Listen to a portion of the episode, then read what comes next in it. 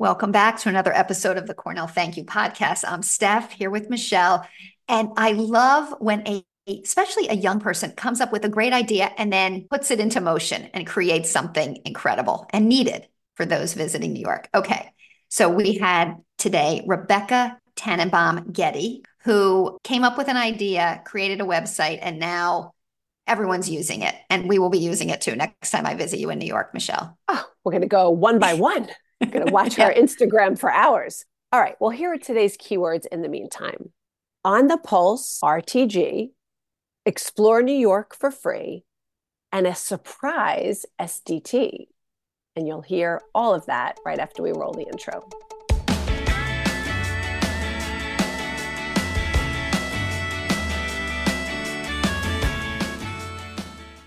Listeners, today we have somebody who has read the mind of everybody who lives in New York City or anybody that wants to visit New York City. We have Rebeka Tannenbaum Getty, class of 2016. She every day tells people what they can either do or eat or get for free in New York City. She has an incredible Instagram and TikTok that lays all this out for us. We are very excited she's going to share that with us today. Rebeka, welcome to the show. Thank you. I'm so excited to be here. So, Rebeka, you know all things Manhattan. Did you grow up in Manhattan or are you there just after graduation? I'm there after graduation. I grew up in Long Island. My mom is from Queens, my dad's from Brooklyn. I went into the city every month growing up, but the second I graduated, before I even started my job, I moved to Manhattan. So you are a city savvy girl that picks Cornell. How come? Yeah. I applied to 17 schools. I kind of had no idea. And Cornell was one of the only ones where I wasn't undecided. I applied to ILR, which is I mean, industrial and labor relations. And I applied the day before the application was due because I procrastinated everything. And I visited, and, you know, I, I kind of think it was the Ivy League, but the state tuition that kind of did it for me. You know, yeah. I was like, could this get any better, you know, having best of both worlds? But I wanted to be a lawyer, so it made sense the most at the time. You know, I have to tell you, the way we found you is we got a great email from your mom because she must have heard the podcast. Did she go to Cornell? No, my mom didn't go to Cornell, but she has a friend. Uh, she's a social worker out of school, and her friend Joanne, so shout out to Joanne, went to Cornell. And she claims, I think she told me about Cornell many years ago at a beach club, actually, but she loves your podcast. So I think they're very excited that I'm on. All right. Thank you, Joanne. Thank and you, Mom. Joanne. Wow. And I like the little piece that she got the discount on the tuition. But you see the theme that started yes. back at Cornell? That was my parents, but you know, they were happiest about that. you come by it honestly. I like it. It makes sense. What was your plan? So you were studying on campus, you wanted to go to law school. I kind of nixed that very early on. Um, like I think maybe my freshman year. I don't know why. I was kind of like, I think I feel like I don't need any more school after this for now. So I minored in business. Um, I did I think I, I interned at in JP Morgan in asset management and I did not like it. So I thought, let's go into consulting, which is what a lot of people do from ILR. So I interned at or I worked at Deloitte doing strategy consulting, business, went to a startup, and then kind of started this on the side. Never in a million years thinking that I would be a full-time influencer or content creator. I didn't really have any social media experience, but I went to events, I thought they were fun, and I thought more people would want to know about them because at the time in 2019, they weren't that crowded. So I was like, let me just start posting and see what happens. And here I am. So when you worked for JP Morgan, was that a summer internship that, was an that you had? Yeah. Okay. And I I just remember like having to wear business formal and feeling so suffocated. And I was like, I can't do a job where I have to wear like a, a suit and a skirt every day. It's not for me. so you were in the business school for your minor? Was that part of Dyson? Yeah, I was okay. a business minor and an inequality studies minor. And were you running events or doing things on campus? Where did this all first come from? No, I mean, I think I've always been the person that like takes charge with making plans. I was in a consulting club, I was in a sorority. I didn't do anything sort of like out of the box in that regard, but I think I even remember when I worked at Deloitte, I had a manager that was coming in every week from like Chicago. And I used to tell her things that she needed to do in New York City. And she said, You should start a blog. And I'm like, ah, like thought of long form content at the time didn't really appeal to me, but I always kind of kept that in my head. And then I was like, all right, let's do it. Let's and then literally one day, I'm very impulsive sometimes. I just was like, okay, I'm gonna make an Instagram. Like, let's let's do today. Let's get started. And then there it went. So let's do a little timeline for the listeners. So you graduated Cornell in 2016. So these are obviously pre-COVID years. Yeah. And you move right to Manhattan. Is Yeah, that yeah, the plan? summer, Okay. yep. And so what year then is this that you're talking about that you started NYC for 2019. So Oh, okay. Pre-COVID also. Uh, before COVID, yeah. And then I pivot, well, I didn't really pivot, but during COVID, I was like, what do I do? And then I remember thinking, why don't I post vir virtual events? So there were so many virtual events. Like I did a cooking class, I did a boxing class. I just spent all day doing activities. Like I actually didn't find COVID that bad because I live right by the park in the city. So we were able to walk around and I just, I did so many activities, like even in my home. So I was enjoying sharing that with others. So people kind of like didn't go stir crazy and had things to do and people to meet and things like that. So, was your target that time anybody who feels claustrophobic during COVID? And has that changed? Is your target any different now? I think my target has always been probably, you know, 20 to 40, like age in New York City, like looking for things to do. I think college students find it really valuable, Yeah. kind of like the millennial age, like me, as a big group of my following. But generally, honestly, I have a lot of like people who are recently retired that have been messaging me lately. I have a lot Ah, of people that are on maternity leave that tell me they walk all day with their new babies and like go to these little pop-ups. So I think it's anyone who likes to do things in New York City that doesn't necessarily want to spend a ton of money doing it all the time.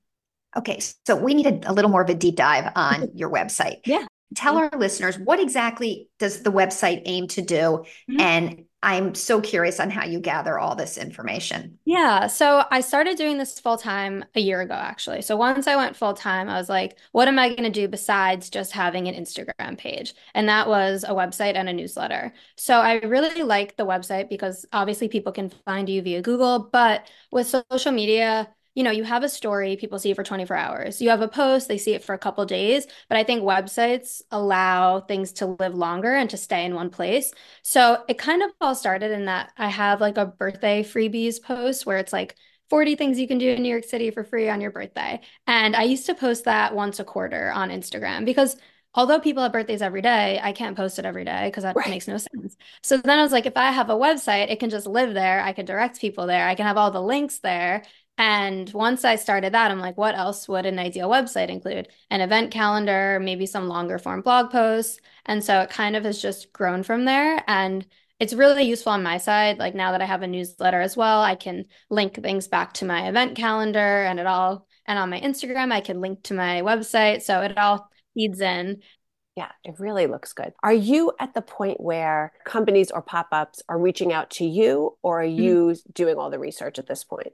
It was really important to me when I decided to do this full time that I can make a full time income. I didn't want to like see if I could make it work. I wanted to know it could work. So I have gotten reached out to a lot by different brands, different pop-ups, but I also spend a lot of time researching and like pitching myself and even, you know, if I'm not getting paid for something, just finding something really cool and free and sharing it. But I'm lucky in that I think I consider myself one of like the go-to sources in New York City for free events. So if a brand is coming in and doing something free, they, a lot of the times now they reach out, which is really nice.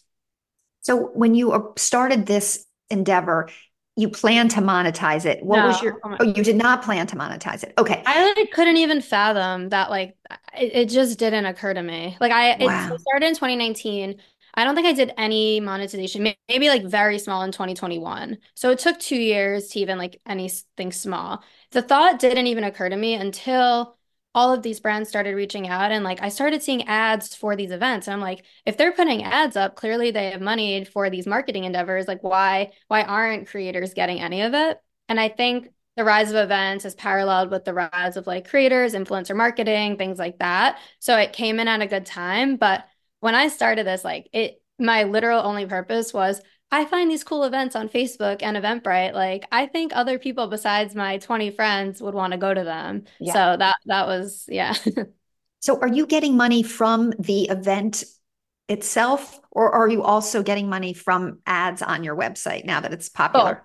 Both. Okay. Yeah. So that was that was a gold mine, like passive income with a website. But right. But users, it's free. There's no user yeah, fee. no, I would never, great. I don't want to ever charge anyone. I know like Instagram offers subscriptions or things like that, but no, my purpose is like I want this to be a free resource for people. And so hopefully we'll continue to work with brands and grow my website. So By the way, that's very consistent with what she's doing, right? It's a free resource about Yes, Yeah. of free course. Yes. services, right? It makes perfect sense. And if you get a suggestion from a follower, do you vet that out? I try to vet it as much as I can. Like sometimes if it's a story and like someone, I don't know, for example, someone just sent me a picture of popcorn and said 44th and 3rd free popcorn. Like it's a picture of popcorn. I'm not gonna like try to call up whoever's giving it out. But for some larger things, anything I put in my on my feed, I vet. But sometimes quick stories, like I kind of trust people send me stuff all the time, you know? How much do data analytics play a role in your business model, both from your perspective, looking at who's on your site and how often people are coming, and also from Mhm. your event perspective? Can they tell if someone saw the event only because they looked at your site? Yeah, so it's interesting. Like when I partner with someone, um, you always share back data. So I can say like 10,000 people saw this story. There were 900 clicks on the link I shared. So I think it's interesting from that perspective. And it helps me. Like I have a newsletter and I share maybe 20 links in it. I can see what people are interested in. Like this event had 500 clicks, this one had 22. So that helps me think about like what content my followers are interested in. In terms of my website, I don't I should probably look at the analytics more of like who's visiting and the clicks, but that's not something I've looked into yet. But like on my posts, you know, it's interesting when you think like this went viral, why? Like what what caused that? And so Yeah. diving into that. And while Instagram is tough, like there's no pattern sometimes, you can you can try to like guess and dive into it at least. How much of, of your time is spent trying to build this community so that people come back more than once? Yeah, I mean, I host a lot of events. I hosted like 14 last year. So Oh like my free gosh. for everyone. Yeah. And actually tomorrow, do you know the Sherri Show? It's like a daytime talk show. Yeah. Yeah, I know. Taking Yeah. 60 of my followers there, like just for like a free VIP. I mean, the whole taping is free, but kind of like a VIP experience. So I try to do some events like once a month, once every two months, because I really like meeting people. And as I've done this full time and showed my face more, more people have begun to recognize me. And, you know, when I go to events, I see people and say hi. And that's one of my favorite parts of this, like meeting all these New Yorkers and hanging out with them. So I, I enjoy that aspect a lot. Are you doing this all by yourself or do you have employees? It's, all me. So I spend a lot of time on my Wow. phone. And yeah, I do. Um, I'm thinking like I've had interns in the past that not anything on my website, but you know, sometimes there's five events in a day and like it's literally not possible to be at them. So I've had people like cover and send me clips that I'll stitch into a reel and things like that. But yeah, it's one one woman show for the most part right now. Are there competitors? I mean, it's interesting. Like, yes, there's not, there are accounts that focus on like discounted things to do. There's a lot of Instagram accounts. Like, there's a lot of people that have accounts where like they share things in New York City. But I like my page because I like solely focus on free things here. So I think that helps me be really targeted. And like, if someone reaches out to me, I'm like, I don't know if I can work with you because there's not a free component. Like, can we do a giveaway so I at least can like give something to people? And it helps me stay really niche and like unique in that regard. Do you focus on all five boroughs I or just to. Manhattan? All five. No, I, And- I definitely like I have a roundup every week where I try to include things from every borough. It's a lot easier in Manhattan and Brooklyn. Like, unfortunately, brand pop-ups like don't really go to Staten Island. I don't see them that much in the Bronx, but there's a lot of like NYC Parks events that I'll look up, a lot of community events. So I I've been trying to, it's it's harder, but I'll search a lot as much as I can. So the amount of work must be staggering. You were in consulting, which is also like a brutal schedule. How does Yeah. this schedule compare to that schedule? So it's interesting. Like I did this, you know, nights and weekends when I had a job at a startup for a while. And so I was used to like waking up early and so and staying up late. But once I started doing this full time, I'm like, wow, I'm gonna have so much more time on my hands because it's now my job. But it's kind of just my life now. So Yeah. I spend a lot, a lot of like I'm always thinking about it. Like if I don't story something for like a couple hours, I'm like, oh my God, I haven't storied in a couple hours. So um, it takes a lot of time. I feel like I probably work at least 60 hours a week, like probably more, but I love it. So it's it, it was my hobby and now it's my work. Well, it's an active website. I mean, you have to continually yes. update it. Exactly. And exactly. so are you newly married? You have a married last name. Yes. Getty. Yeah. So I got married in May of 2022. So Ugh. almost years at this point. And you got engaged in New York City. Yeah, in Central Park.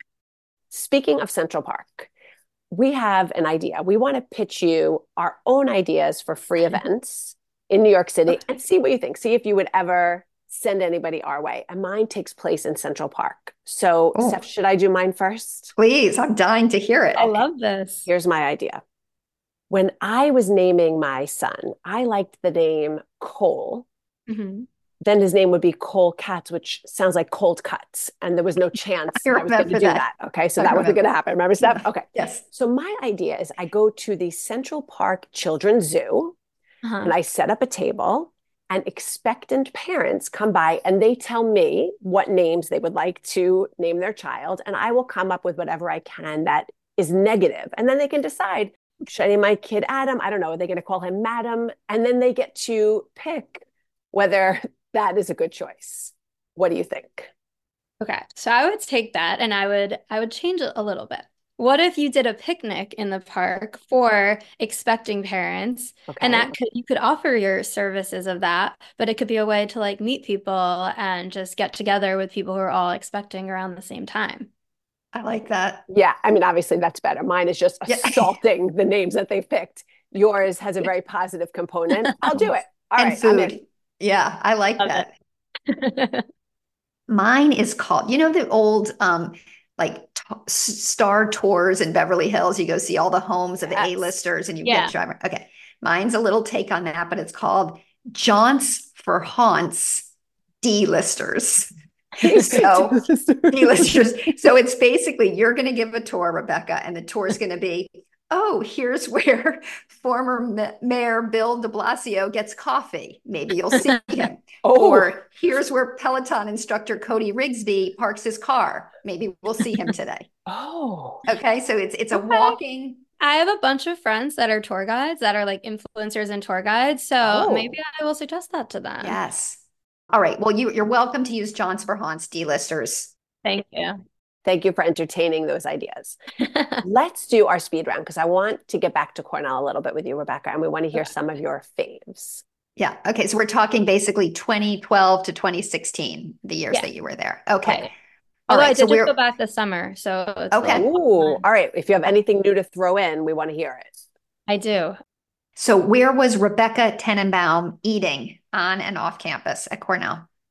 So freshman year, went to RPCC or yeah, and Appel a lot, like the all campus dining, had the dining pass. Um, I would say we always liked going to the farmers market. That was a big like interest of ours. We liked agave. I, we did ask you, where did you live on campus? I was in low rise seven freshman year. I lived in my sorority house sophomore year, and then I lived on two different apartments on Eddy Street junior and senior year. Which sorority were you in? I was in SDT. Oh, so were we. Becca, back it up. Sister? Back it up. Oh my God. First of all, hello, sister. Why didn't we ask that earlier? Where did you live in the house? I lived on, on the second floor uh, in a double. It was quite possibly our old room, Michelle. Of course. Okay, we digress. What was your favorite bar? My favorite bar, uh, Rulloff's, I think, especially senior year. And what was your go-to drink? I loved pickleback shots there. That wasn't what my go-to, that, that was my favorite a shot of whiskey and a shot of pickle juice, and they completely cancel each other out. it's perfect. By the way, if you're in Manhattan, what is like the cool drink to order? I really like the fancy, expensive cocktails that have like seven different ingredients in it and don't taste anything like alcohol. So, you know, those are usually my go tos. Well, last week we asked the owner of a distillery in New Jersey what oh. was the coolest drink that I could order last weekend yes. so that okay. people thought I was unbelievably cool. And what was it? And he suggested the rye Manhattan. Ooh. Okay. First of all, I ordered it Friday night. And the reaction I got from my good friend was, Are you 90 years old with that drink? okay. It does sound a little yeah, old. It was yeah. old. And she also used the F curse. I'll leave that out. Yeah. but it, it was not delicious at all. The next night, I was telling the story to a group of people I was out with. And I said, Yeah. And she said I was a 90 year old.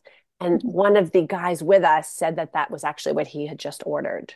Oh. He ordered a rye Manhattan. Yes. I don't even know what yeah is in that. It's rye based Rye rye whiskey. whiskey. And I don't know what else, but I insulted him because I basically, she called me 90, then I turned around and called him 90. You called him an old lady. I know. Yeah. exactly. And you were doing it just for giggles. He was actually wanting to drink it. he was imbibing. How did Yeah. it taste? Uh, that was the worst drink I've ever had in my entire life. I think terrible. what's a popular drink, at least for me, and my friends now, like, because we're in like wedding season, so you always have to have your go-to drink at a wedding, and that's a spicy margarita if they have it. So that's been very popular. Okay. That is cool. Yeah, that sounds way cooler than a rye Manhattan. Yeah. yeah. Okay. All right. So, where did you like to study? I guess, man, Favorite class? human bonding, probably. What's the song that you would hear now that would take you right back to Cornell? I actually texted my friends and I'm like, guys, I don't know what to say to this question. And they're like, there's the SDT song when, during Rush. There's this like electronic song called Million Voices by Otto Knows. It's like this like very electronic song, but you know during Rush when you like cheer when the people enter the house, the freshmen, Okay. this was the song they cheered. And so it's it is true, it's correct. Every time this song is on, like that brings me back to that moment. Also, the song Closer by the Chainsmokers reminds me of senior year a little bit. Um, and then it's funny, um, I told my friends this and they didn't they didn't remember it like I did, but um we always sang American Pie at pre-games, like a little bit, too, which is such an old song. My mom used to sing that at college. So they're like, Are you sure? And I'm like, No, we definitely that I do associate that with Cornell. You have a memory. We Yeah. did too. Steph taught me all the words. Yeah. Do you have a favorite memory from Cornell? I would say slope day freshman year, just experiencing it for the first time, um, was probably one of my favorites. And so, when you look back now on your time at Cornell, what are you most thankful for? I think I'm thankful for, you know, my friends. Like I'm still keeping in touch with them, the people I met. I think the opportunities, like I never had to worry about getting a job and kind of that like core skill set, I guess, I got like in my major specifically. But yeah, overall the people, the general experience. So, all right, Rebeka, tell our listeners where can they find your website, your Instagram, because you're going to have so many people now trying to get freebies in New York. You. Um, so my Instagram is NYC for free. There is an underscore between NYC and for free, but if you search that, it'll come up. My website is nycforfree.co, not com. Yeah, won't work. why is it co? I wanted to ask you I don't know. I think like Google owns nycforfree.com. And Okay. Um, I have a newsletter that you can sign up for that I send out every Wednesday at, at around 8:30 in the morning, which like has all the events for the week in your inbox. And then I'm on TikTok as well, the same NYC for free. I mean, it's amazing. I already have a list of things that I want to do. My daughter lives there, and I we are going to hit a lot of those spots. So Yeah. amazing. Thank you for what you do, and thank you for your time today. It was great to meet you, and thanks to Joanne and to your mom. Yes. Yes. This was a lot of fun. So nice meeting you both. Thanks so much for listening. Join us next week for another episode of the Cornell Thank You podcast. Hey, I was doing just fine before I met you. I drink too much and that's an issue, but I'm okay. Hey, you tell your friends it was nice to meet them, but I hope I never see them again. I know it breaks your heart. Moved to the city and I broke down crying. Four years, no calls. Now you're looking pretty in a hotel bar, and I, I I can't stop. No, I, I, I can't stop. So baby, pull me closer in the backseat of your Rover that I know you can't afford. Bite that tattoo on your shoulder. The sheets right off the corner of the mattress that you stole from your